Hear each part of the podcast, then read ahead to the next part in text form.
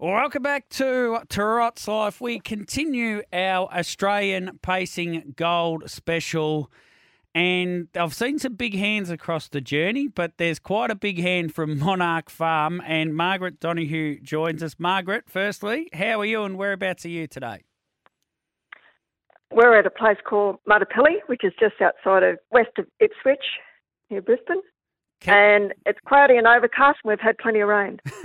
Very good. I reckon uh, we've had plenty of rain in Melbourne too. It just keeps coming, the rain. So if uh, your grass is going as good as mine, we've got two and a half acres, and time we finish mowing, we've nearly got to start again. So is it like that up there as well?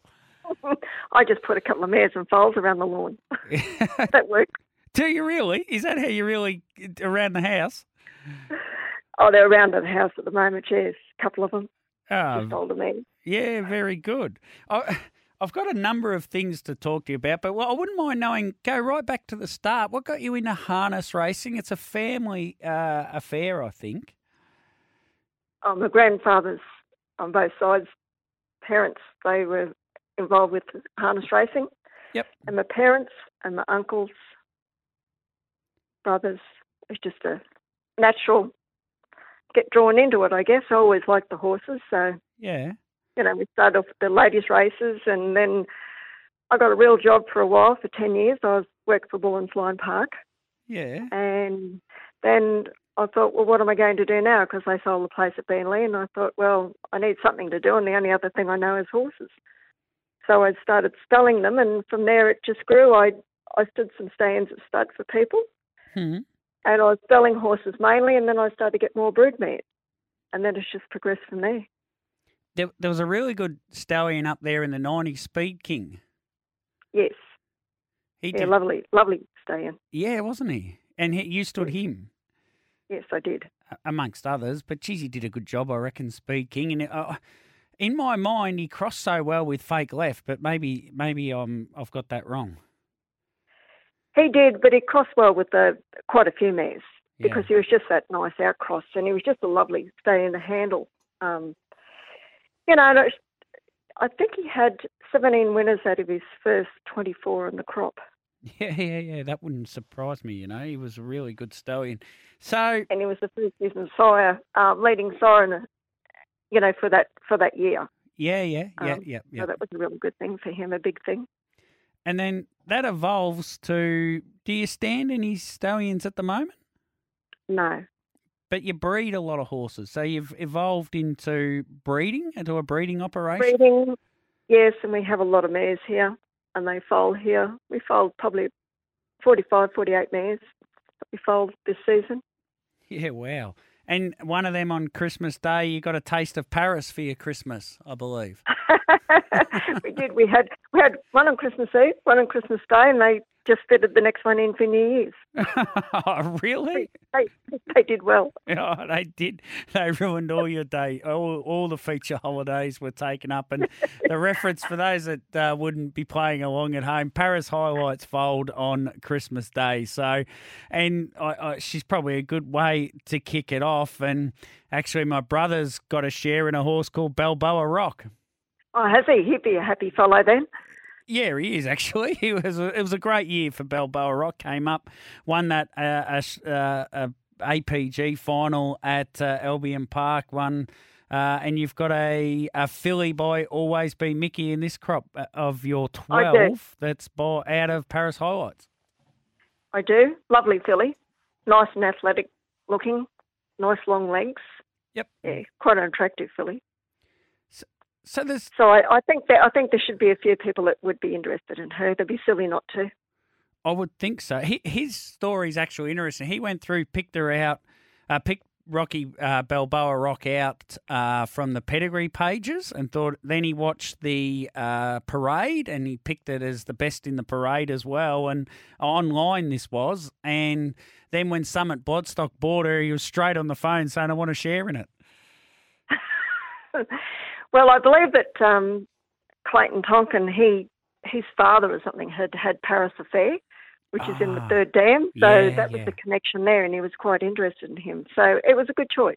It was a good choice. So you've got 12 in the sales, six fillies, six colts, and there's 83 Queensland lots, and there's a $100,000 Colt and Fillies race in Queensland for APG. In Queensland. Yeah. Or, or you can, or you can go in the final race, which is in Sydney and Melbourne for 150,000. So, with 83 lots, the the numbers stack up pretty well in the buyer's favour, if you ask me, when you add all those races in they're eligible for.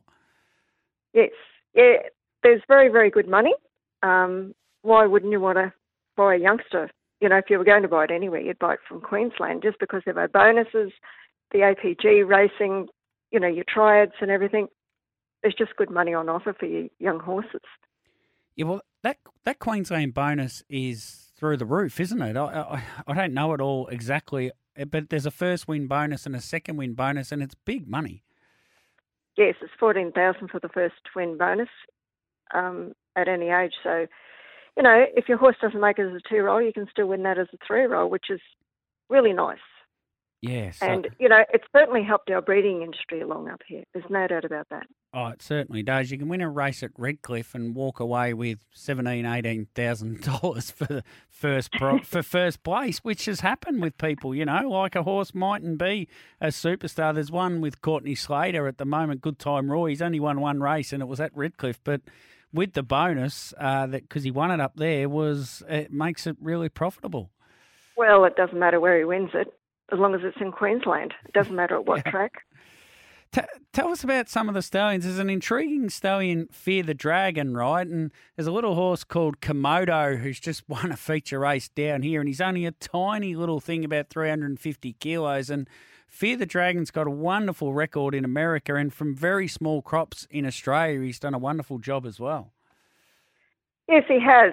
Um, Shannon Price brought the horse's name to me talking to her there one one day, and I thought, oh yeah, I'll breed a couple. So I'm pleased to know that he does have smaller stock because the only two smaller ones I have in the sale are the Dragon.